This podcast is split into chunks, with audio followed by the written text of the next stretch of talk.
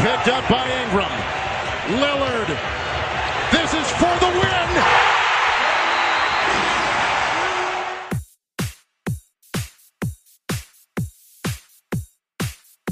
Salve, salve, amantes do basquete e ouvintes do For The Win, sejam bem-vindos a mais um podcast. E para essa edição, já que estamos em março, nada melhor do que um March Madness. Para você que é leigo, para você que está começando a acompanhar agora o college, ou só assiste no March Madness, só assiste nessa época do ano, chegaram as loucuras de março. E para isso a gente vai estar tá aqui para analisar o que vai ter de melhor, o que vai ter de pior e para deixar você a par de tudo que vai acontecer nas próximas semanas, nos próximos jogos do basquete universitário. E para isso, eu tenho aqui comigo três convidados especialíssimos, começando por Vitor Buratini. Salve, salve, Neto. Valeu aí pelo convite.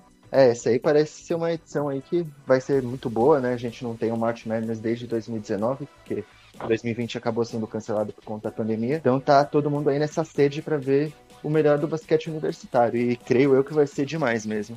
Sem dúvidas. Tô aqui também com Gera Lobo. Fala Netinho, todo mundo tá assistindo, Buras, Hugo. Finalmente estamos de volta aqui, né? Depois de um tempinho que eu não, que não por aqui, para falar de basquete universitário que realmente né, não teve ano passado, nosso queridão Macho Madness, pelas todas as situações que a gente já sabe, né? O mundo viveu e ainda está vivendo, mas com tudo organizado, com testes e tudo mais. Muita expectativa para esse torneio e a expectativa também, porque vai ser um torneio atípico, né? Assim, não tem muita torcida, vai ter uma parte pequena de torcida, mas a gente sabe como fazer a diferença muito grande, por mais seja quadra neutra, né? Mas isso aí abre o quê? Chance de termos ainda mais zebras e tudo mais, então vai ser muito divertido, como sempre é. Pode ter certeza, todo mundo esperando aí dois anos pro March Madness, certeza que vai ser especial. E também tô aqui com meu querido amigo Hugo Alves. Fala galera, fala Netinho, prazer estar de volta no For the Win. March Madness promete, é uma competição que sempre deixa a gente muito ligado em ver quem vão ser os próximos talentos. Não necessariamente eles todos aparecem agora, né? Muitos acabam ficando em times que não competem muito nesse tipo de campeonato, mas é um campeonato espetacular que eu particularmente adoro. Com certeza espetacular e é ótimo para conhecer também os jovens que vão entrar na NBA, né? E vão ter suas carreiras bem-sucedidas ou mal-sucedidas, enfim, só o futuro dirá. É bom que tem time ruim, que torce pra time ruim assistir o March Madness, né? Porque é daí que vão sair as novas estrelas e é daí que vão sair as novas esperanças de torcedores de times ruins como eu e o Hugo, que a gente torce pro Cavs. Então, sem mais delongas, vamos começar. Começando aqui com os times de destaque na temporada, né? Falar sobre os times que desempenharam melhor basquete e vêm melhor ranqueados, ou que não estão tão bem ranqueados assim, mas que vêm apresentando basquete sólido. E vamos analisar por divisões. Começando pela divisão Oeste. Quais são os times destaques dessa divisão? Bom, eu acho interessante a gente destacar três equipes aí, né? É, obviamente a gente tem que destacar Gonzaga, porque a universidade ela tem excelentes talentos individuais, né? A gente tem aí um Jalen Suggs, um Corey Kisper. A equipe foi totalmente invicta antes do March Madness, 26 vitórias, nenhuma derrota. Tem jogado realmente o melhor basquete talvez aí de toda a NCAA e provavelmente assim eles são um dos grandes favoritos de muitas pessoas. Mas eles devem ter aí pelo caminho tem outras duas universidades que eu acho muito interessantes, que é Iowa que foi ranqueada número 2 da Iowa, que para mim tem ali um dos principais candidatos né, ao jogador do ano, a gente vai falar mais dele, que é o Luca Garza, já é um cara mais velho, que rendeu absurdo nessa temporada. Além dele, também tem jogadores bons como Joe Wiscamp e o Keegan Murray. E por fim, eu acho interessante a gente falar de South California, os Trojans, porque eles têm o Evan Mobley, que aí talvez é o melhor big man de toda a NCAA. Fez outra temporada espetacular. A universidade também foi muito bem na temporada regular, 22 vitórias e 7 derrotas.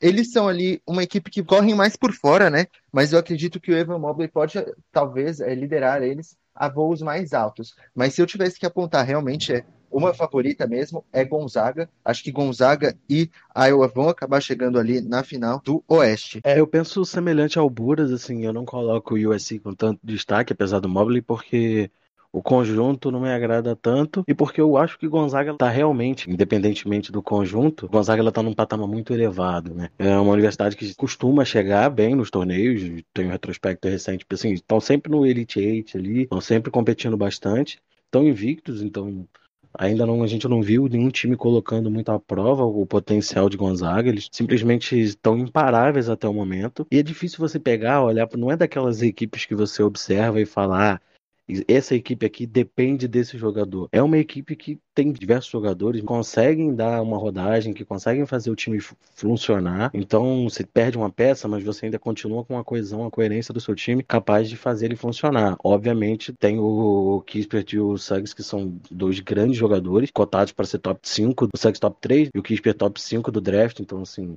pelos mock drafts que têm saído. Então são jogadores que vão ficar pelo menos top 10 no draft, são nomes que a gente vai ouvir falar muito ainda na NBA nos próximos anos. E eu também destaco o Iowa Hawkeyes porque apesar de ser um time que perdeu basicamente para os bons times da NCAA, né, perdeu para Illinois, perdeu para Gonzaga, perdeu até para Michigan durante a temporada, eles têm um canhão ofensivo, assim, a capacidade desse time de criar jogadas ofensivas é surreal.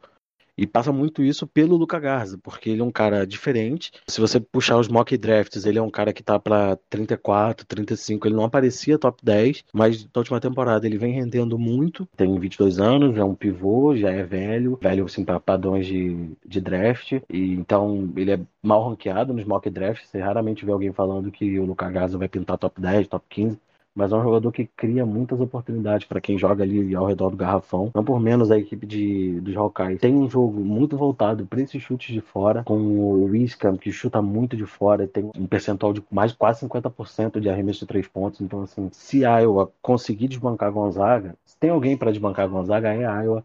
E se a Iowa conseguir, vai passar muito pela capacidade do Gaza de de fazer esse jogo girar e de aí eu conseguir chutar essas bolas de fora. Falaram basicamente desse lado oeste. Gonzaga é claramente a maior favorita, assim, acho que dos últimos anos, assim, eu não lembro de equipes que chegaram tão favoritas, assim, não é só o Jalen Suggs, não é só o Corey Kispert, mas também tem o Drew Team, Time, enfim, que também é outro jogador que é muito importante nesse sistema. E assim, Gonzaga sempre foi um time conhecido por ser muito bom coletivamente, né? Por isso que sempre tá lá, tá sempre brigando. E dessa vez, assim, é de longe o melhor ataque do país, né? Tem tem mais de 92 pontos por jogo, né? Por exemplo, o segundo colocado é Colgate, que tem 86,3. Então, assim, seis pontos a mais é muita diferença. Muito além de ser uma equipe coletivamente muito sensata, muito coesa, é uma equipe que pontua das, de todas as maneiras possíveis, né? Então, chega como uma grande favorita. Eu realmente a equipe pode bater. Eu acho que o USC também é uma equipe muito interessante, muito por causa do Ivan Mobley, né? Que é um cara top 3 também, um cara extremamente polido ofensivamente. É muito legal de ver ele jogar para um cara da altura dele. Como ele é móvel, também. Um time também dava para destacar um pouco, por mais que tenha perdido para Georgetown na final do Big East, é Creighton. Né? Creighton sempre foi um time que competiu bastante, sempre é um time que chega muito bem. Tem muita gente dormindo em cima de Creighton. Vejo também indo, sei lá, acho que no máximo, no máximo um Elite Eight. Também tem que ver, porque tá do lado de Gonzaga,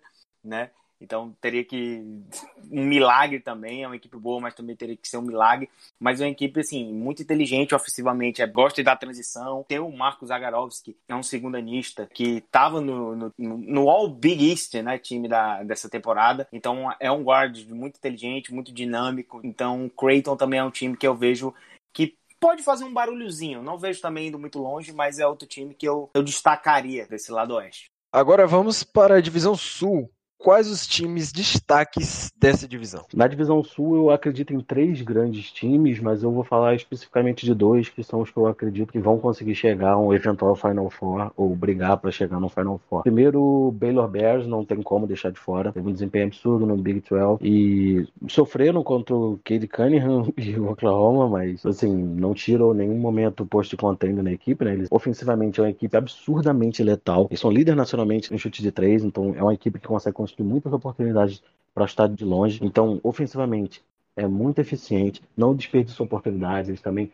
estão sempre ali pelo top 10 em rebotes, em roubos, então, não desperdiçam aqueles, aqueles erros de pontos perdidos simples como free throw. Eles não costumam dar esse tipo de vacilo. E tem como principal referência, pelo menos para mim, o Jared Butler, que foi eleito o principal jogador da Big 12, é, o jogador do ano, e além do David Mitchell, que foi eleito também o defensor do ano pela, da Big 12. Ambos, assim, potenciais first round do, do draft. Eu acredito bastante que os dois vão ser pelo menos top 15, porque são grandes jogadores e tem esse diferencial de ter essa capacidade de atacar e defender. Né? A curiosidade que fica é que nas partidas de decisão os dois não apareceram tanto. O sexto homem, o Mark Vital, foi o principal jogador. E ao lado de, dos Bears eu coloco Ohio State Buckeyes, soar um pouco clubista, obviamente, eu gosto muito de Ohio State, mas é uma equipe que se renovou um pouco depois dos últimos anos, acho que o Ohio vive um grande momento no esporte, tirando o Cleveland Cavaliers as coisas estão funcionando por lá. Foram derrotados na final do Big Ten para Illinois, que na minha opinião é top 2, top 3 de equipes de todo o cenário, mas é um time competente coletivamente, essa é a palavra. Eles não têm aqueles grandes talentos individuais, mas coletivamente eles são muito competentes,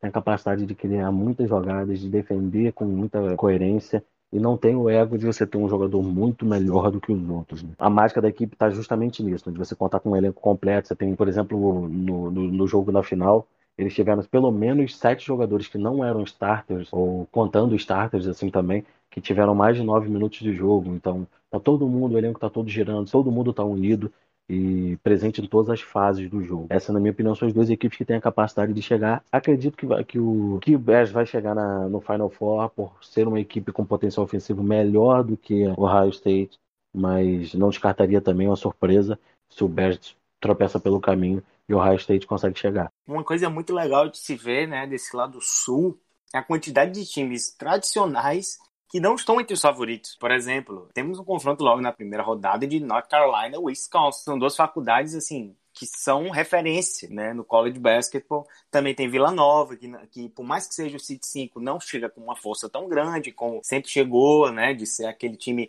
coletivamente excelente do Jay Wright. E eu acho que, além das duas citadas pelo Hugo, eu acho que Baylor é o grande favorito. É, eu vou falar depois quem é, quem é que eu acho que vai chegar do lado sul, que eu acho que é o lado mais aberto, querendo ou não, desse bracket. É o favorito, Baylor, claro, mas eu fico muito de. E Ohio State também acho que vem logo depois, mas eu ficaria muito de olho em Purdue.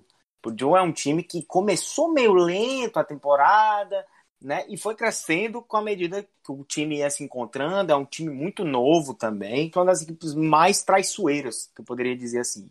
Não, não dá para dormir em Purdue. Trevor Williams faz, é, é, um dos melhores big men de todo o college, né? Ali tá. Não vou falar que tá do lado, por exemplo, do Luca Gassa, do Kofi Cockburn, mas assim, o Trevor Williams foi, acho que crescendo uma maturidade em cima dele muito boa. É um cara que gosta do contato, consegue muitas chances de lance livre também. Isso é muito importante no college. Acho que o pessoal esquece de falar muito isso. Também tem o Jaden Eve, surpreendentemente está muito bem nessa temporada, né? O guard, que é um calouro, é, já tem mais de dois dígitos de pontuação também. Eu acho que é um cara que é, é bom de se observar. Acho que a grande dupla de Purdue é isso então, assim, é um grupo muito interessante, é um grupo que, que pode causar muito estrago, e é interessante a gente falar isso porque Purdue tá do, tá do ladinho ali de Baylor, né? Se, se Baylor passar uma, duas fases e Purdue a mesma coisa, eles já vão se pegar ali. Então, assim, é bom ficar de olho. Já fica ali no Sweet 16, já, já é Purdue e, e Baylor. E eu acho que é o grande duelo que, para mim, vai decidir quem vai levar esse lado sul. O Ohio State é, sim, a segunda favorita, mas eu, eu vejo o Purdue com boas chances. Passar de Baylor, eu acho que deu uma moral muito grande e é um time que Baylor não pode dormir em cima, né? E como o Hugo disse também, só para dar um falar um pouco de Baylor, é um time muito bom. Acho que muita gente dorme também em cima de Baylor, por mais que seja first seed, mas eu acho que se a gente for pegar de todos os first seeds, para muitos é o, é o pior first seed, né? Mas tem o David Mitchell, que é um excelente defensor, tem o, o Jared Butler, que para mim tá na briga, acho que não, não ganha, mas tá na briga ali para ser o National Player of the Year, né? O melhor jogador do país no, na temporada que é um, assim, two-way player incrível, defende de maneira absurda, ótimo finalizador, também mata bola, então é um cara muito versátil, muito dinâmico também. E, e passa por ele, né, as chances de Baylor de até surpreender e ser campeão, por mais que eu acho que não vai acontecer, e eu vou dizer isso depois nos nossos palpites, eu vou explicar por quê, mas querendo ou não, Baylor é realmente favorito desse lado sul do bracket. Bom, a equipe que eu vou destacar aqui é Arkansas, né, que foi a terceira do, do lado sul, né, ranqueou como terceiro, e eu acho uma equipe muito interessante porque, assim, falando do principal jogador deles, que é o Moses Moody, que é um dos principais shooters dessa classe, conseguiu ter aí 38% de aproveitamento nos arremessos e ele consegue matar a bola de todos os jeitos. Ele estava no seu primeiro ano do college, não é um jogador tão experiente, né? Isso às vezes conta muito no college é, sobretudo no March Madness. Porém, o resto do time titular é praticamente só de terceiros e quartonistas. Eu acho que isso vai é, contribuir muito para Arkansas, né? Ter um run maior aí no March Madness. A universidade ficou com 22 vitórias e apenas 6 derrotas até aqui. É a sétima que mais marca pontos por partida, 82,4 pontos por jogo. E eu acho interessante a gente destacar o técnico da universidade, né? Que é o Eric Musselman,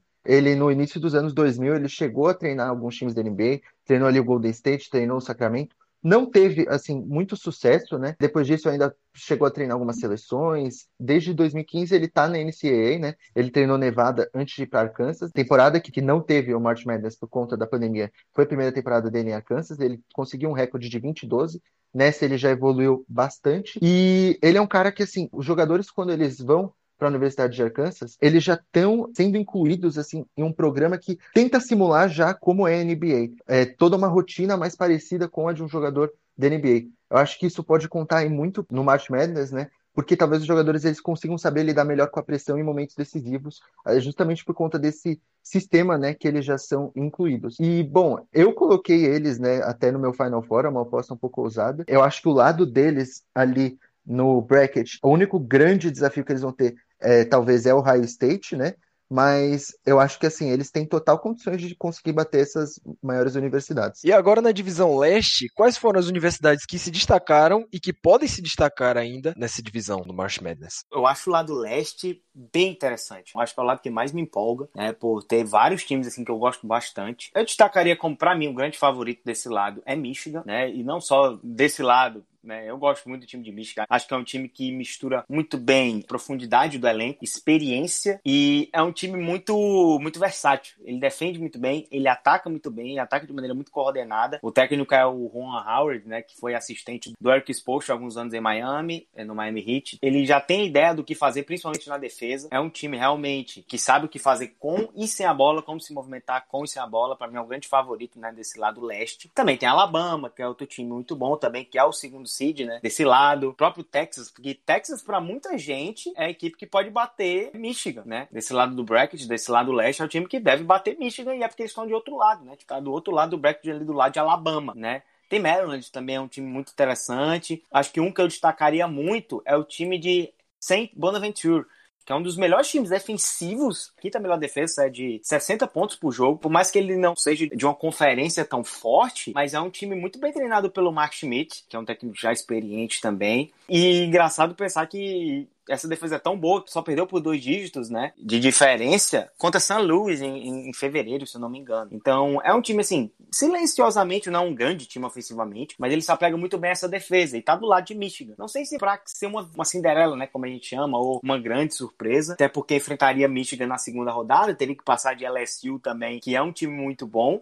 Mas eu acho que se passar, Michigan teria um, um, um, duelo muito, muito difícil, muito chato. Mas acho que o grande favorito é Michigan. Tem o Hunter Dickerson, que é um dos melhores jogadores do país nessa temporada. É um jogador que joga de maneira, assim, tão simples. Lembra aqueles caras antigos? Pegou debaixo da cesta, vai para cima, usa força, não inventa no que quer fazer, não tenta jogar de uma maneira que ele não sabe. Vai, se é para jogar ali perto da cesta, tentando mais cesta de dois pontos, mais dentro do garrafão, mid-range, ele vai jogar assim, não adianta. E é, como eu repito, é um elenco muito bom. É um elenco assim, tem profundidade. O Ron Howard usa todo mundo da, da melhor maneira possível. Então, desse lado leste, para mim, o destaque fica para Michigan, mas é, eu acho que sempre Bonaventure é um time para ficar de olho. Texas, para mim, é quem vai brigar contra Michigan ali na, na final, né, entre aspas, desse lado leste. É um time melhor que Bama, mas é bom observar porque esse lado tem muita coisa interessante para acontecer. Concordo plenamente com o Gera quando ele fala dessas universidades que são as mais favoritas, né? Mas eu queria destacar outras duas aqui que talvez, assim, elas não vão tão longe, mas elas têm, assim, bons valores e são bem interessantes de você ver que uma delas é Florida State, Florida State que teve 16 vitórias e 6 derrotas apenas antes do March Madness, né? E tem um dos jogadores para mim é o mais interessante de todo esse draft, que é o Scott Barnes. O Scott Barnes, ele, assim, ele é um forward ali que consegue ajudar muito na defesa, um dos jogadores talvez com maior potencial defensivo de todo esse draft. É um bom playmaker, né? Ele não é muito bom pontuador ainda, ele não consegue ter consistência, mas ele faz praticamente tudo em quadra. Ele, ele defende muito bem no garrafão e ele pode, por exemplo, liderar o ataque da equipe. E além disso, o Florida State, acho que outra coisa muito interessante deles é o técnico, que é o Leonard Hamilton. Ele é um técnico que está na universidade já faz 20 anos. Nos últimos anos ele chegou a Sweet 16, se não me engano, conseguiu chegar também no Elite 8 ali. Ele nunca foi campeão do college, apesar de já ter sido eleito o melhor treinador do basquete universitário uma ocasião. Então, assim, eu acho que ele é o cara com muita experiência que pode justamente ajudar Florida State finalmente a ir mais longe do que tem ido nos últimos anos. E a segunda universidade é LSU.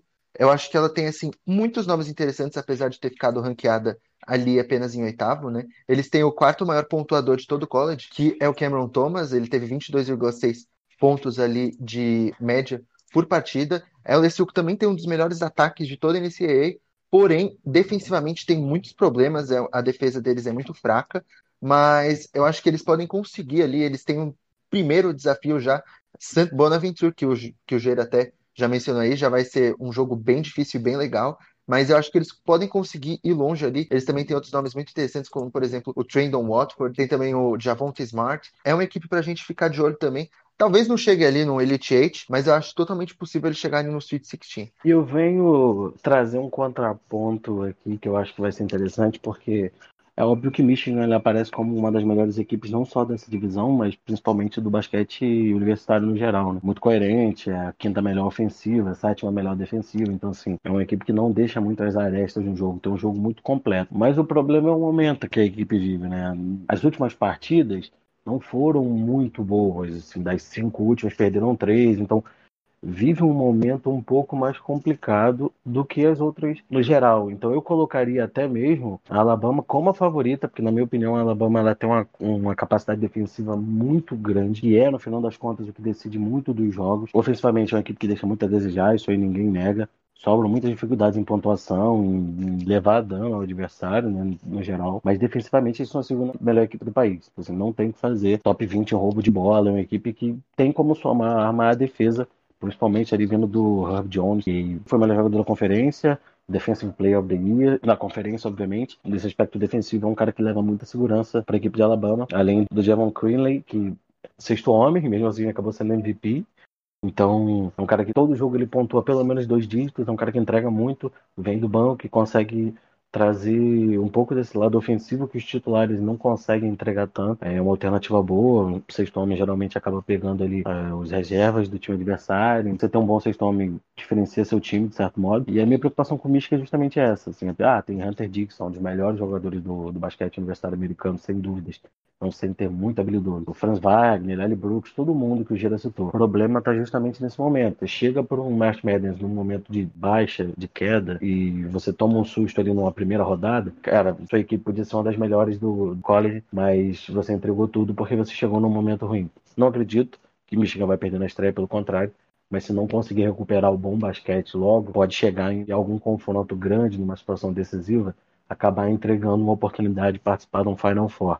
Então eu coloco a Alabama como a minha favorita nesse caso, mas Michigan, na ponta dos cascos, com todo mundo em dia, é de, de longe a principal equipe dessa divisão. Agora, para finalizar, vamos para a divisão meio-oeste, né? Midwest. Quem são os, os melhores times e os destaques dessa divisão? Bom, eu vou destacar aqui três times, né? Eu acho essa divisão interessantes até, em questão de prospectos, assim. Vou começar destacando Illinois, que tem aí um dos jogadores, para mim, um dos que eu mais gostei de ver, que é o Ayodo Sumo. Ele é um cara que ele faz tudo em quadra. Ele consegue pegar rebote, ele é um bom playmaker, ele consegue pontuar consistentemente.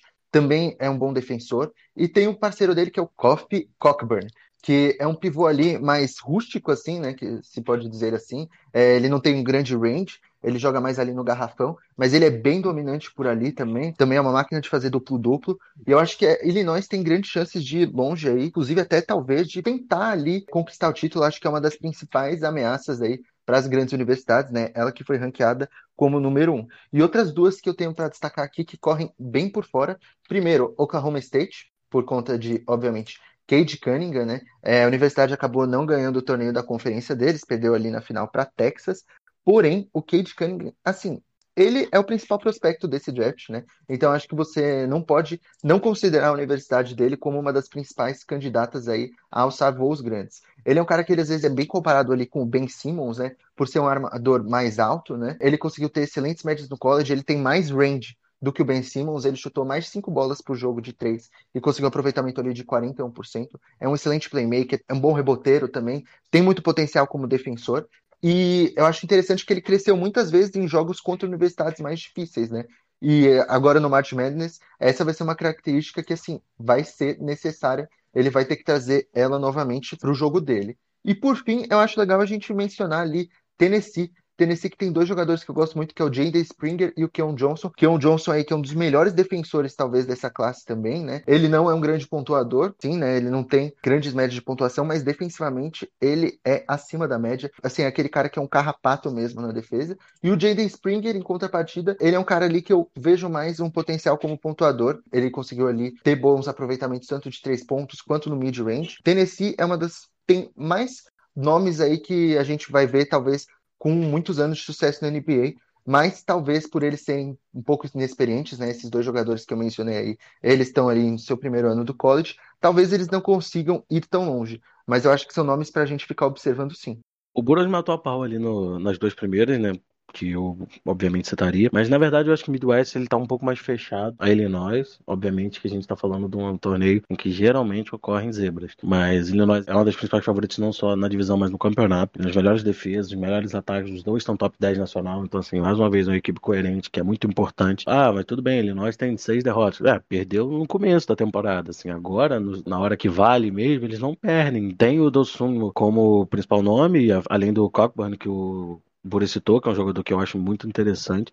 É um centerzinho ele bem old school, pontua bastante. Eu sinto nele, assim, pelo menos um papel semelhante ao que o Garza faz em Iowa, de gerar um pouco de espaço para o resto do time jogar, que é uma função também bem old school dos centers. E fora o Corbelo, o resto dos jogadores de Illinois.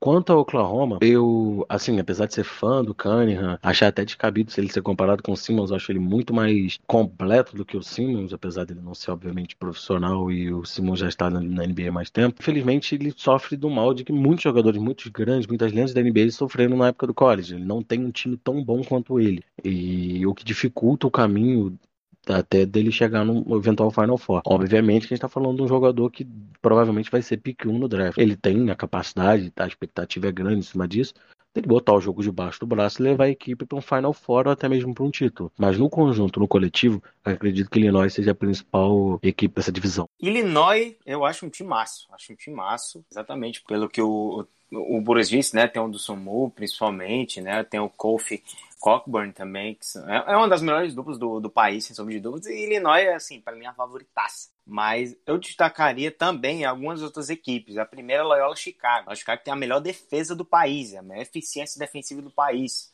Né? Sofre 55,5 pontos por jogo. É muita coisa. Assim, é um número espetacular e é liderado pelo Cameron Krutwig. Né? É um pivô né? Você não dá nada olhando para ele, nada, nada, nada. Mas ele lidera o time em pontos, lidera o time em rebotes, lidera o time em assistências e lidera o time em tocos. Quem gosta daquele basquete até um pouco mais antigo, de muita defesa, de trocas que acontecem, mas um time que joga de maneira muito física, o Ela Chicago vai agradar. É um time muito chatinho de jogar contra. Não acho que vai ser uma grande surpresa, assim, porque exatamente se passar, muito provavelmente vai pegar Illinois, né? Que feita Drexel, Drexel que é dos seeds 16, que são os piores times, né? Entre aspas, de, de cada bracket é o melhor. Mas assim, não tem como né, comparar a força de Drexel, né? que foi até um time que terminou 12 7 na temporada, se eu não me engano, contra Illinois, né? Illinois é a grande favorito, para mim vai ganhar não só o, o, lado do bracket dela, não só o Midwest, mas para mim também vai vencer qualquer um que enfrentar né, nas semifinais do Final Four, né, do lado de Baylor. Mas acho que é um time para se observar exatamente por essa defesa. Eu acho que não vai fazer jogo fácil, né? Vai fazer um jogo bem duro contra Illinois. Outro time também, pouco a gente fala, e é o Seed 2, né? É Houston, né? Houston é um time bem interessante também de se observar, equipe muito, muito dinâmica, bem polida, pra, bem interessante de ver jogar, bem legal. Tem o Quentin Grimes, que é um cara muito consistente, é, acho que é o melhor jogador de Houston nessa temporada, sem sombra de dúvidas. E, e Richards, que é o Seed 10, que enfrenta Clemson, né? O Clemson também é outra faculdade bem conhecida, poderia dizer, né, no college. A equipe também muito interessante, sabe como se comportar contra vários times. Não sei se entra no caso de Cinderela, mas é o time que eu também ficaria de olho. E sobre o Oklahoma State, acho que o Cade Cunningham passa até longe de ganhar o, National Player of né, no jogo da temporada, mas ele é sombra de dúvidas o melhor. Ele é o melhor, ele o, o, time de Oklahoma State não é essas coisas todas. É um time muita energia, é um time que defende com muita energia, é muito é, é, é legal até de ver jogar, mas é um time assim que falta um pouco de QI também em alguns momentos, né? Às vezes é muito mais vontade do que exatamente qualidade, né, para os caras. Então o Cade Cunningham meio que liderou muito bem esse time. Eu acho que pode até chegar, mas por estar do lado de Illinois já complica um pouco também a parada. Acho que esses são os meus destaques desse lado do Midwest, com o Illinois para mim ganhando até com certa tranquilidade. Agora, depois dessa aula que você com certeza deve ter aí anotado, porque marcado presença e prestado atenção, porque obviamente todos esses times estarão jogando aí nos próximos dias.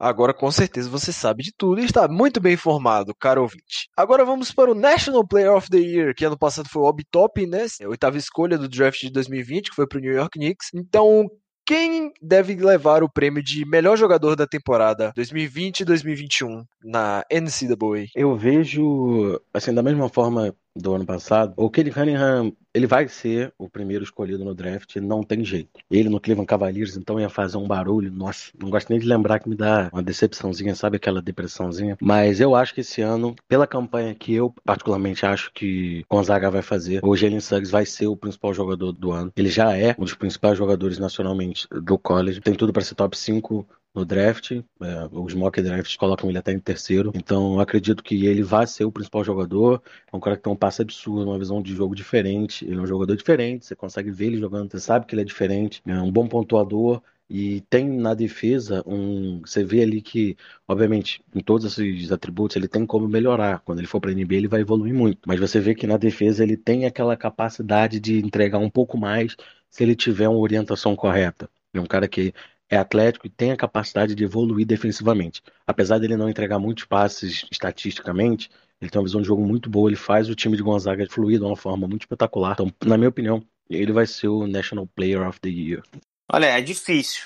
Eu acho que o palpite do Hugo é muito bom. O Jalen Suggs fez uma temporada excelente, isso é óbvio. É um dos favoritos para ganhar, tenho isso na minha cabeça. Mas assim, tem dois nomes, e nenhum deles é o Jalen Suggs mas eu acho que ele completaria meu top 3. O primeiro, eu acho que a narrativa ajuda muito o Luca Garça. Por Iowa ter feito uma temporada tão correta, sob a batuta de um dos melhores jogadores do país nessa temporada, ele se tornou o maior pontuador da história de Iowa. É um senior, né? É um cara de tá no último ano de college e eu acho que essa narrativa foi uma coisa muito grande para ele. É, se eu não me engano, o pai dele também jogou em Iowa e assim é, é uma parada muito legal de se ver. É um cara que sempre jogou muito bem, sempre foi muito regular e agora tá brilhando na sua última temporada. Acho que eu acho que essa é a melhor temporada da carreira dele no college. Acho muito importante. Eu acho que ele é um grandíssimo nome para ganhar isso.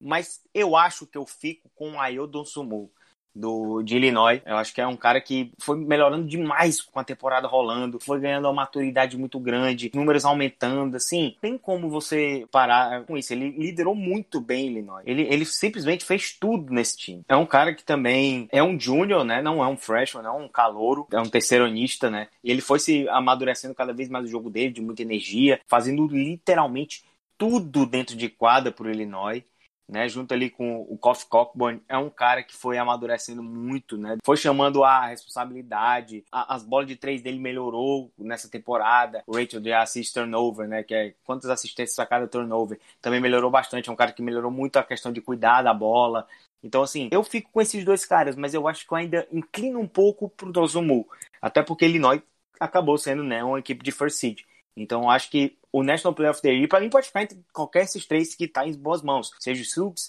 seja o Gaza, seja o Donzumu, mas acho que eu fico um pouquinho inclinado pro Donzumu, mesmo sabendo que o Gaza tem uma narrativa muito boa e jogou muita bola para isso também. Bom, eu, o Gera falou aí do Luca Gaza e ele, assim, é a minha principal escolha, né? O Neto até mencionou que no último ano foi o Obi Topan, né? O eleito melhor jogador do college, né? E assim, o Obi Topan, creio eu, né? Eu tenho, aliás, eu tenho como uma certeza que ele não era assim o melhor jogador que tinha naquela classe, né? Tanto que ele foi escolhido ali mais para baixo porém ele teve grandes médias. E eu acho que esse é um prêmio que valoriza justamente as médias, além só do desempenho, né? E o Luca Garza teve médias monstruosas. Ele teve 23,7 pontos, 8,8 rebotes, 1,7 toco por jogo, e ele conseguiu desenvolver um chute de três muito confiável. Acertou ali mais ou menos 41% em três tentativas por partida, né? Ele teve o começo de temporada dele assim foi insano, ele teve estatísticas assim impressionantes, né? Depois até as médias caíram um pouco, mas assim, ao final da temporada, como a gente vê, ele teve números excelentes. Foi o principal nome dessa equipe de Iowa, né? Com certeza não vai ser assim um jogador de first round, né, no próximo draft. Acho que ele vai ser ali de início de segundo, até porque falta um pouco de mobilidade para ele. Ele não é um grande defensor, mas as médias dele ajudam e muito ele a ser um grande candidato, né? Além dele, eu acho que é legal a gente destacar o Jared Butler, né? O armador ali de Baylor, né, que foi first seed na sua região ali. Ele também é um cara que teve excelentes médias. Ele é um jogador que joga muito duro. As médias foram de 17 pontos, 5 rebotes, dando ali 43% do perímetro. E eu acho que ele é um cara que deve ser considerado também aí, talvez para esse prêmio. Acho que ele corre mais por fora, né? Para mim vai ficar ou com o, o Luca Garza mesmo, ou ali com o Dossumo, que o Gera mencionou. Eu também acho que o Cade Cunningham, ele não tem ali o que é necessário talvez para ser o eleito o melhor jogador do ano, né? Apesar dele ser claramente para mim o melhor prospecto dessa classe.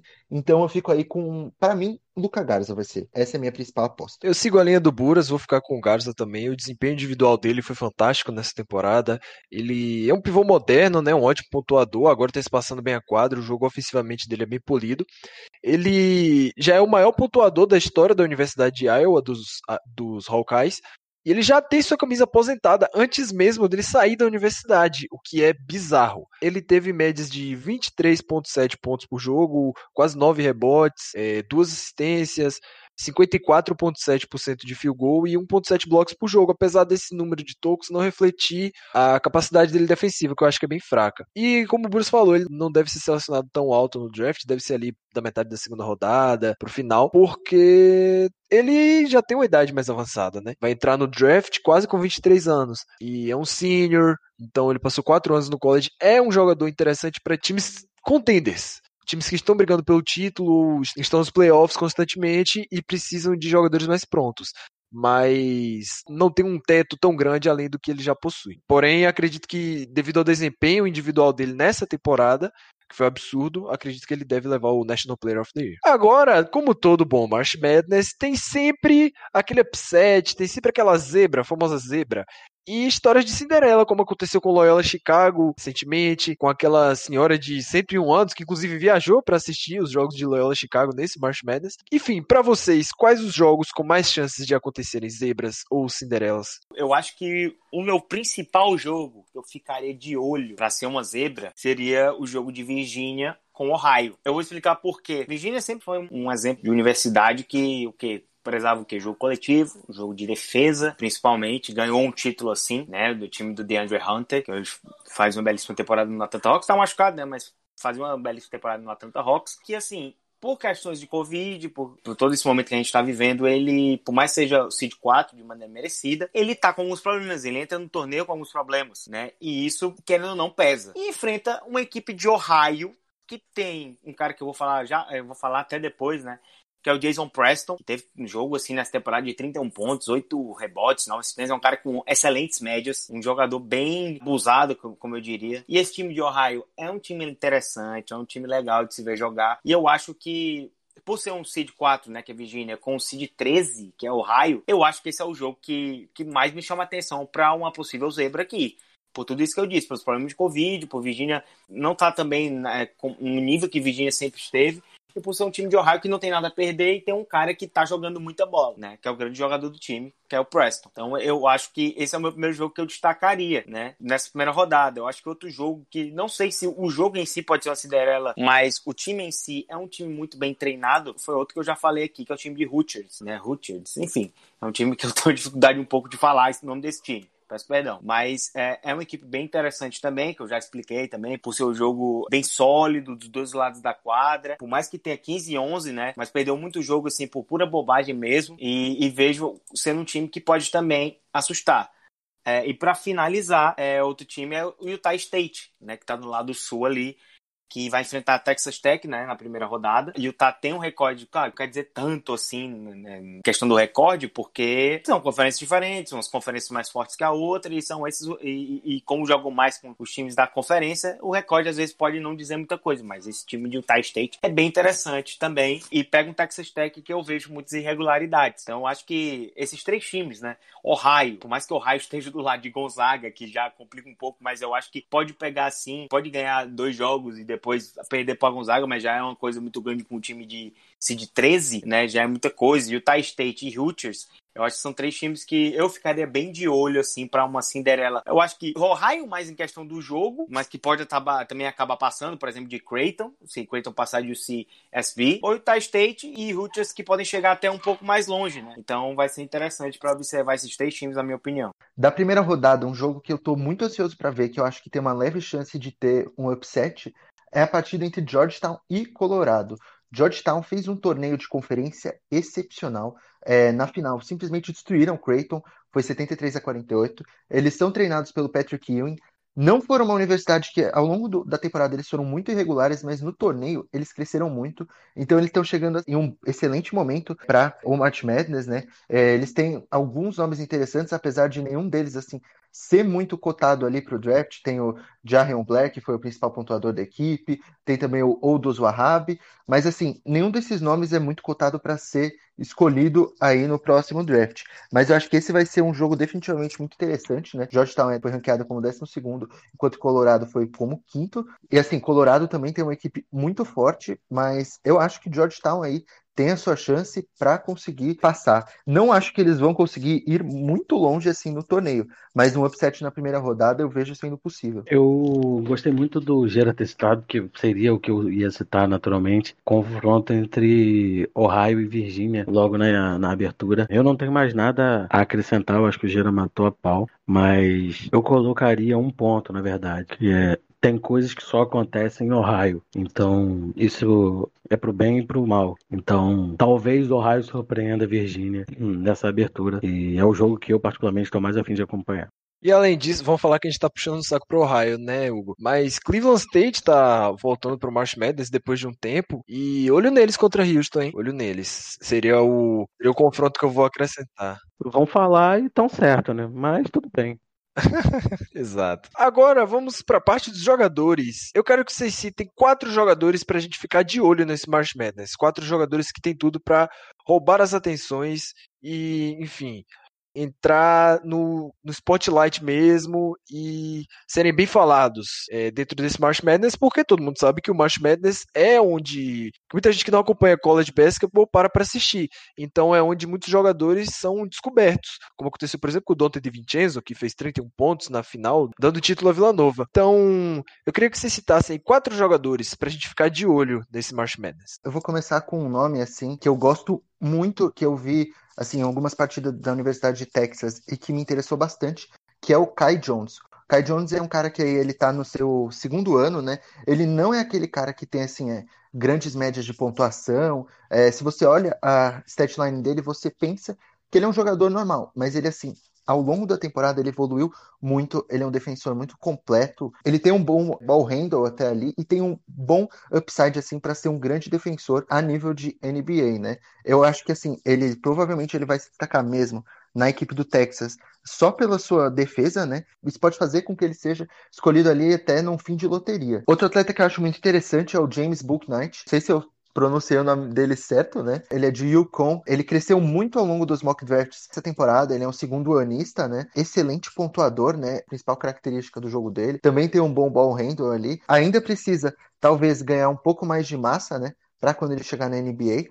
Porém, ele já é um jogador muito interessante ali de Yukon. Yukon que talvez não faça uma run tão grande ali no March Madness, mas eu tenho certeza que ele vai conseguir ter um grande destaque. Outro cara que eu acho que é interessante a gente mencionar é o Corey Kispert, que ele, assim, ele é um cara que ele já está aí no seu último ano do college, mas ele é uma parte fundamental da Universidade de Gonzaga. É, ele é um dos grandes chutadores também dessa classe. Ele teve 19 pontos de média, chutou mais de 6 bolas de 3 por jogo, tendo um aproveitamento bizarro ali de 44%. Ele também é um cara que, assim, quando ele chegar na NBA, ele já vai estar pronto para contribuir. Provavelmente a equipe que selecionar ele já vai usar ele, é, talvez ali como um titular. Ele é realmente um cara pronto para a liga. E por fim, o último que eu vou mencionar é um cara mais mainstream, né? Que é o nosso querido Evan Mobley. Como eu já falei, eu acho que ele tem a capacidade de levar talvez o USC a voos maiores, né? Ele é um cara assim completíssimo, é um grande defensor. Ele pode jogar ali tanto como ala pivô como pivô. Tem gente, inclusive, que acha, pela habilidade que ele tem, ele na NBA pode até talvez render como ala. Eu não sei se isso vai ser possível, mas ele é um cara assim que ele é muito inteligente, ele é extremamente polido no ataque e polido na defesa. E assim, ele teve grandes médias nesse ano, vai ser uma pick top 3 do draft. Provavelmente, na minha opinião, vai ser a segunda aí. E vai ser um cara que, assim, quando ele estiver na NBA, ele vai dominar por muitos anos. Então, acho que esse é um nome interessante das pessoas acompanharem. Eu achei super interessante os nomes que o Bura citou. Obviamente, não tem como fugir muito do Corey Kispert. Ele é, um, ele é basicamente a cara do time de Gonzaga. Apesar do Jalen Suggs ter, eu coloquei ele como sendo meu, minha aposta para ser o melhor jogador da, da temporada. É, o Kispert é realmente a cara do time. O time joga conforme uh, ele dita o ritmo e ele impõe. É um cara muito diferente, assim, vai ser um jogador que, na minha visão, vai agregar muito no time que drafta ele, né? Que ao que tudo indica, ele vai acabar sendo um top 10 de, de draft, então ele vai influenciar diretamente nas partes de baixo da atual tabela. Eu, particularmente, vou ficar muito de olho no Scott Barnes, que é um jogador com muito clubismo envolvido, obviamente, que tem sido ligado diretamente ao Cleveland Cavaliers no, no mock draft, então, jogador de Florida State, tem um QI de basquete absurdo. Defensivamente ele se mostrou um jogador competente, mas faltaram oportunidades dele mostrar um pouquinho mais ofensivamente. Tem um QI de basquete muito bom, é um defensor nato, mas ofensivamente ele ainda não teve muita oportunidade de mostrar, né? Eu já pesquisei bastante sobre o jogador e as entrevistas, as opiniões das pessoas que o analisam sempre falam que ele ainda não teve oportunidade de mostrar tudo que ele sabe fazer ofensivamente. Então é difícil julgar ele nesse sentido e até mesmo se, se Florida State tiver uma campanha interessante no March Madness, ele pode até revelar e ser uma escolha top 5 para cima e não top 6 como ele tem sido vinculado no momento. Também vou ficar de olho muito, obviamente, no Garza, que é a escolha do, de Buras e Gera como principal jogador. Ele não é o jogador mais habilidoso do mundo, o melhor jogador da história, mas um jogador muito interessante e muito lúdico assim, de ver jogar. Um jogador que lembra os velhos tempos de, dos centers, um jogador que cria espaço, que, que domina o garrafão, que é um center dominante, faz a equipe jogar ao redor dele. Então é um cara que a gente tem que ficar de olho o tempo todo. E obviamente, provavelmente não vai ter oportunidade de ser um jogador de grandes partidas nesse March Madness, não dá pra gente tirar o olho do Cade Cunningham. Todo mundo que é ligado em NBA, é ligado no draft, tem times que brigam na parte de baixo, times ruins, melhor dizendo. Tem que ficar esperto com o Cade Cunningham, porque ano que vem ele tá na liga. Então já é melhor se acostumando, que aí depois tu vai poder tirar uma vantagemzinha e contar na, na roda dos amigos, que esse aí você já conhece há muito tempo. É um cara é um absurdo, ele joga muita bola, ele é extremamente completo e vai chegar fazendo um barulhinho interessante da NBA, ao que tudo indica nos Wolves. Eu vou tentar sair um pouco de jogadores mais falados, né? Tipo, eu poderia falar aqui do Ayodon Zumu, que é um cara espetacular. Sim, acho que eu vou falar um que é muito falado, né? Outro que é mais ou menos e outros dois que estão bem longe dos holofotes. Acho que o meu primeiro cara aqui é o Jerry Butler. É um jogador, assim, de um estilo que eu adoro. É um two-way player fantástico. Tem 43% de bola de três na temporada. E é um cara que chuta mais de seis bolas. Na verdade, ele chuta seis bolas de três por jogo. 43% é um número muito bom e além de 49% né, dos arremessos de quadro em si. Mas assim, é um jogador que defende muito. Para mim, é um dos melhores defensores do país. Já na temporada passada, ele já tinha sido um dos melhores aqui. Para mim, continua sendo um dos melhores. Está no terceiro ano. É o melhor jogador de Baylor, né? Bom destacar isso. Se Baylor quiser vencer, passa muito pelas mãos dele. Então, acho que minha, o meu grande destaque aqui é o Jared Butler, o primeiro desses quatro jogadores que eu tô destacando. O segundo é o Drew Time, mais um jogador de Gonzaga um cara com footwork maravilhoso. É um jogador muito, mas muito ativo. Ele tem 19 pontos e 7 rebotes de média, ou seja, já mostra como ele está sempre ligado ali nos rebotes. É um cara muito inteligente, mais um produto de Gonzaga. Tem um QI de basquete muito grande. Acho que o mais legal é ver como esse time de Gonzaga tem, cara, tem muito jogador bom.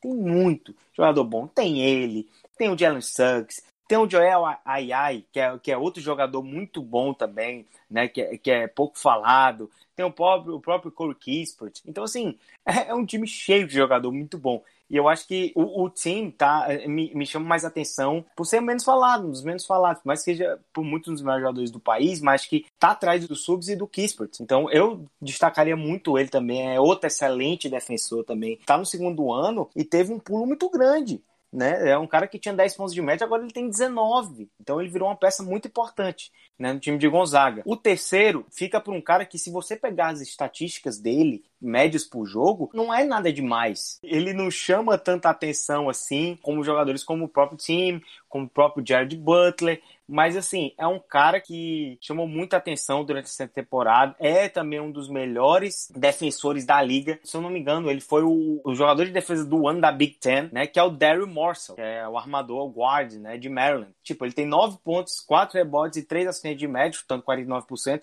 Mas a grande questão é, o impacto dele defensivo é gigantesco e numa conferência que é uma conferência grande. Então, assim, é um cara que está no último ano de, de, college também, já vai dizer adeus mas é um cara que é aquele jogador que, por exemplo, ele, ele impacta muito no jogo sem ser tanto nas estatísticas. Né? Por mais que a gente pegue assim, o, o PER 40, né, que é uns, a estatística dele por 40 minutos, ele tem 12 pontos de média, ele tem 5.5 rebotes, mas assim, o, o impacto dele fora da bola, na defesa, é muito grande. Isso me chama muita atenção. Eu gosto muito de jogadores assim.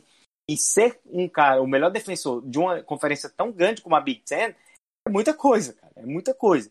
Então, é um cara que eu também destaco dos nomes menos badalados. E por fim, fica um dos jogadores favoritos desse college, que ele não vai aparecer muito, né, nos grandes nomes, ainda mais porque a universidade dele não tem um seed muito alto, que é Ohio, né, que é o seed 13, que é o Jason Preston. É um cara assim, divertido de ver jogar, um cara de uma eficiência gigantesca. É um cara que tem 16,6 pontos, 6,8 rebotes, 7,2 assistentes de média, chutando 53% e 41% das bolas de três. Mas não seja um cara que chute muitas bolas, mas assim, quatro bolas de três por jogo é um número interessante. Então, é um cara que é muito ativo nos dois lados da quadra, também é um bom defensor. É um cara que chama muita atenção em quadra, porque parece que ele é onipresente. Ele está em todos os lugares da quadra e é também uma das razões por eu apostar, eu aposto em Ohio contra Virgínia, muito por causa dele. Ele, ele pega rebote, ele pontua de todas as maneiras, ele dá assistência, tem uma visão de quadra muito boa e ainda defende. Então, assim, é, é um cara de terceiro ano, é um júnior,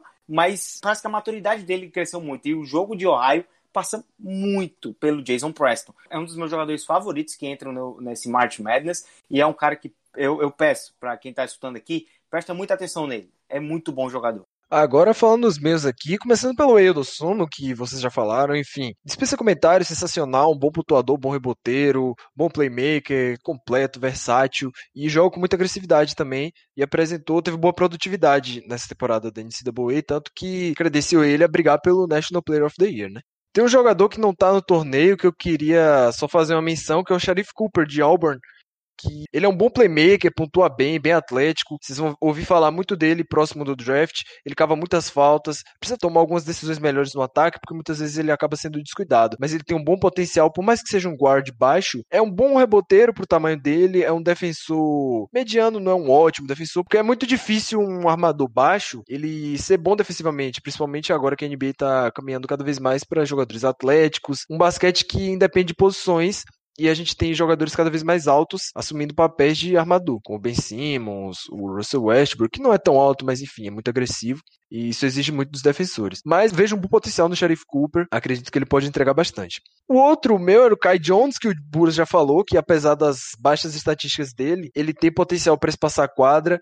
É um bom defensor, bloqueia bem arremessos, protege bem o aro, finaliza bem ao redor do aro também. Ele ainda é bem cru, como dá para perceber pelas baixas estatísticas dele, mas ele tem um potencial potencial muito interessante que pode ser bem trabalhado dependendo da franquia que ele cair. E o outro é o Keon Johnson. Cara, esse moleque tem um potencial de two-way absurdo, muito bom dos dois lados da quadra. Ele não é, como eu falei, ele tem potencial, ele ainda não é um produto pronto, ainda precisa melhorar o arremesso dele, precisa melhorar o lance livre dele, precisa melhorar a mecânica. Muitas vezes ele acaba cometendo muitos turnovers porque ele dribla demais, ele fica batendo muita bola e unidimensiona o ataque, mas ele é um bom playmaker, ele é muito, muito bom atleta, ele tem ótimos números no combine, ele é bom pontuando depois do drible também. É um cara que eu não vejo ele sendo uma estrela na liga, mas vejo ele com potencial parecido com o do Malcolm Brogdon, por exemplo acredito que se ele melhorar mais o playmaking dele, pode a criação de jogadas, pode se tornar ser um jogador parecido com o que o Brogdon é. Mas vejo um bom potencial nele e acredito que pode render muitos frutos pro time que draftar ele. Inclusive, ele tem potencial de ser uma escolha de loteria, hein? Olho nele. Agora, pra gente finalizar nosso podcast,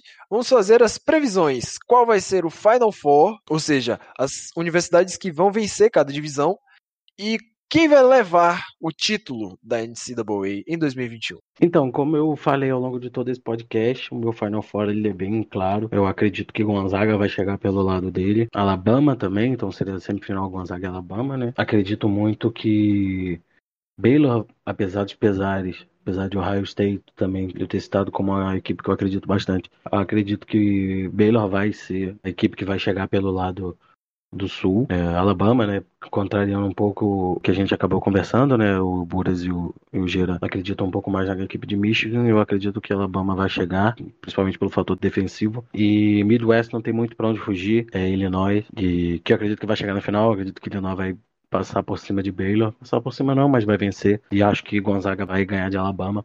Mesmo Alabama tendo uma grande defesa, o Gonzaga tem uma capacidade criativa que é brincadeira. E eu boto minhas fichas em Gonzaga sendo campeão do Mark Madness. Uh, acho que apesar de nós ser uma grande equipe e ter muitos talentos também, como citamos ao longo de todo o podcast, esse ano a equipe de Gonzaga, ela realmente é de longe é a equipe que você olha e, e fala, cara, esses caras jogam muito, parece fácil jogar basquete, E é o time que eu vou acompanhar durante todo o March Madness, que mais vou correr atrás de assistir os jogos. E eu acho que vai ser o campeão. Bom, acho que no Oeste, Gonzaga, acho que não precisa nem falar. Gonzaga é a grande favorita, por sinal. Isso aí é, é, é um fato. Não tem como, tipo, alguém falar outra opinião. Pode até botar outro palpite para vencer. Mas até porque né, é um torneio de, de. Pode acontecer qualquer coisa, mais médias loucuras, exatamente por isso. Mas, claro, Gonzaga é a grande favorita. Deve chegar no Final Four, sem sombra de dúvidas. Só se. O único time que tem chance para mim disso é a Iowa. Mas acho que só se a Iowa tiver uma atuação histórica fantástica do Luca Garça, né, para conseguir despachar a Gonzaga, que é um timaço, timaço, timaço, pra, como eu disse, é um pra mim um dos melhores times que eu vi nos últimos anos no college, em todos os sentidos. Não é porque tá invicto, é porque o time é realmente sensacional. No lado leste, que é o, é o time que vai enfrentar Gonzaga, se Gonzaga chegar, enfim, que enfrenta o time do oeste, para mim é Michigan, e eu vou deixar o cara aqui. Para mim, Michigan vai ser o campeão, porque eu gosto muito do time de Michigan. Acho um time inteligente, experiente e com profundidade gigantesca. Bama e Texas ali embaixo, eu acho que vão fazer sim um jogo muito duro contra Michigan, mas eu acredito muito nesse time de Michigan. Gosto muito. Todos os jogos que eu vi de Michigan, eu fiquei bem impressionado com a facilidade, a dinâmica do time, a defesa, o ataque, uma equipe muito equilibrada. É um time que eu gosto demais e é por isso que eu vejo passando de Gonzaga e, claro, né, sendo campeão. No lado sul, eu acho que é o, como eu disse, eu acho que é o lugar mais aberto. O favorito é Baylor, isso é óbvio, mas é meu, o time que eu vejo chegar é o time de Purdue. Time, repito, é um time que para mim tem muita gente dormindo em cima dele, muito coesa, muito inteligente jogar, que cresceu muito durante a temporada, mas tem um time muito novo e eu vejo o Purdue chegando, acho que vejo o Purdue chegando no Final Four. Porém, no lado meio oeste ali, no meio oeste, no Midwest, Illinois vai fazer a final com Michigan, vai chegar no Final Four, vai vencer Purdue, ou enfim, quem chegar do outro lado, e vai fazer a final contra Michigan, na minha opinião, mas for contra Gonzaga também vai ser uma final fantástica, sensacional. Então, meu Final Four é esse: é Gonzaga, Michigan, Purdue e Illinois com Michigan e Illinois fazendo a final, com Michigan vencendo o título nacional e, e o Juan Howard levando esse time ao maior de todos. O meu é Final Four. É, ele conta com duas universidades que foram First Seed e duas Third Seed aí. É, primeiramente no Oeste. Eu coloquei Gonzaga porque para mim é assim, uma universidade que está invicta é, é quase impossível você apostar que ela não vai conseguir chegar no Final Four é, foram muito bem, tem bons nomes, assim como a gente já falou, Jalen Suggs, Collar Kispert, é, o Tem. Eles são para mim os favoritos a chegar no Oeste, sem dúvida alguma. No é, Leste, eu coloquei Texas. Achei Texas muito interessante. Eu vi a partida da conferência deles contra o Oklahoma State. Eu achei uma universidade muito boa, assim, defensivamente, muito interessante. Acho que pode é, conseguir trazer problemas para Michigan, apesar de Michigan ser uma favorita, né? É, mas eu vou colocar aí Texas como é a grande campeã dessa chave deles, né? Até porque tem dois nomes que eu acho muito legais, como já mencionei, o Kai Jones e o próprio Greg Brown, que teve algumas dificuldades, mas se mostra um prospecto interessante. No sul, eu coloquei Arkansas também, né?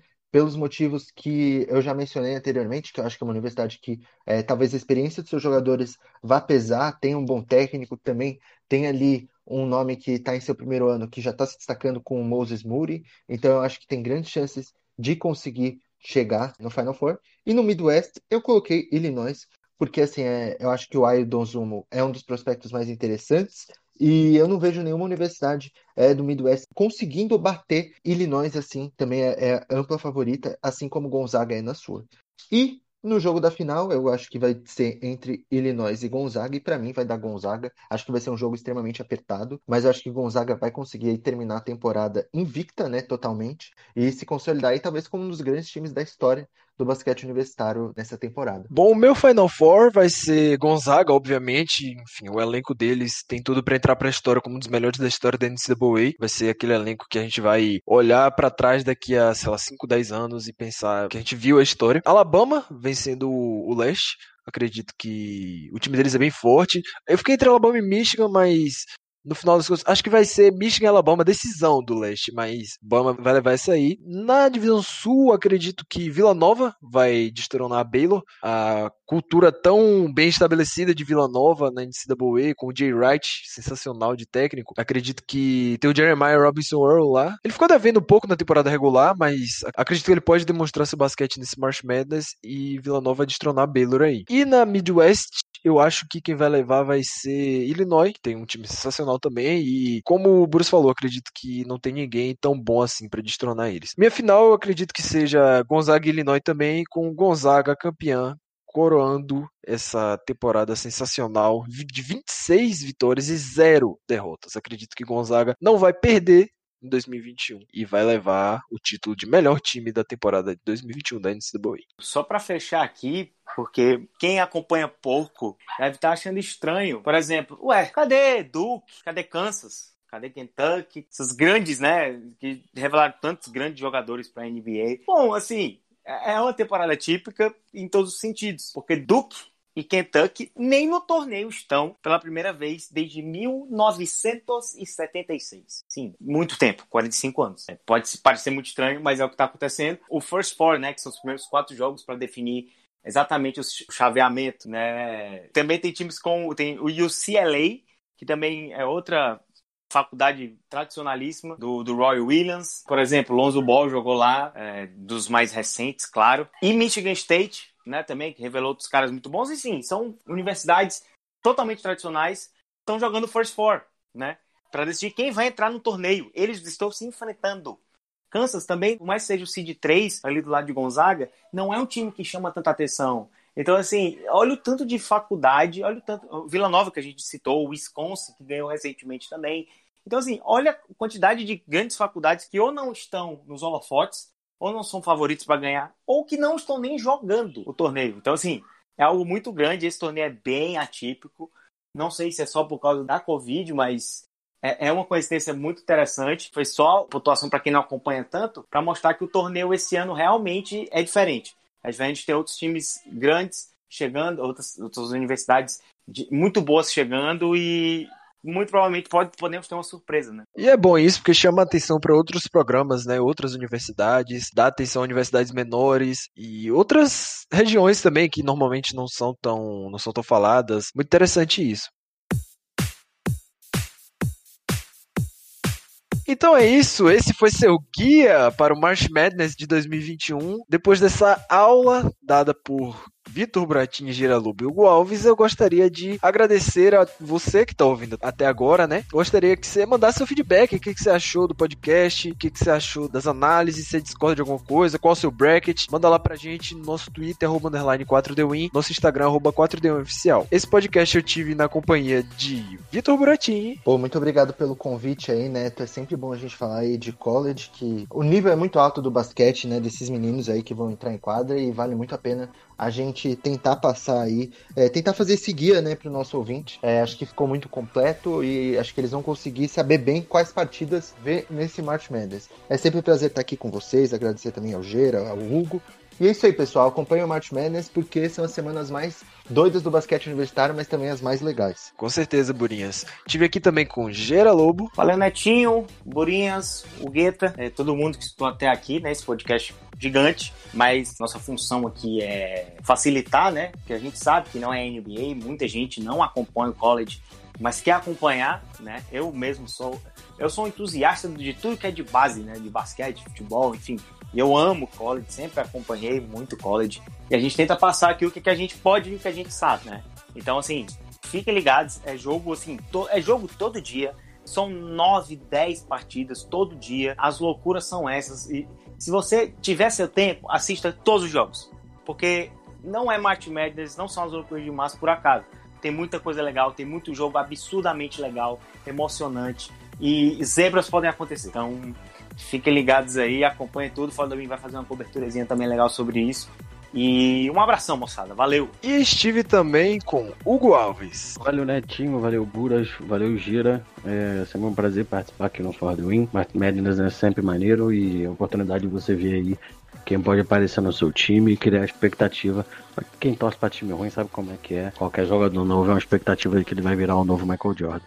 É isso, galera. Um grande abraço, valeu. Então é isso, obrigado a todo mundo pela audiência. Compartilhe esse podcast com aquele seu amigo que quer assistir March Madness, quer assistir college, quer conhecer os prospectos do próximo draft, saber quem acompanhar, enfim. Passem adiante esse podcast e mandem pra gente seu feedback lá no nosso Twitter e nosso Instagram. Lembrando também que a gente tá tendo live no YouTube toda semana. Obrigado pela sua audiência. Eu sou o Neto Santos E esse foi mais um podcast do For The Win. Tchau, tchau. Até a próxima.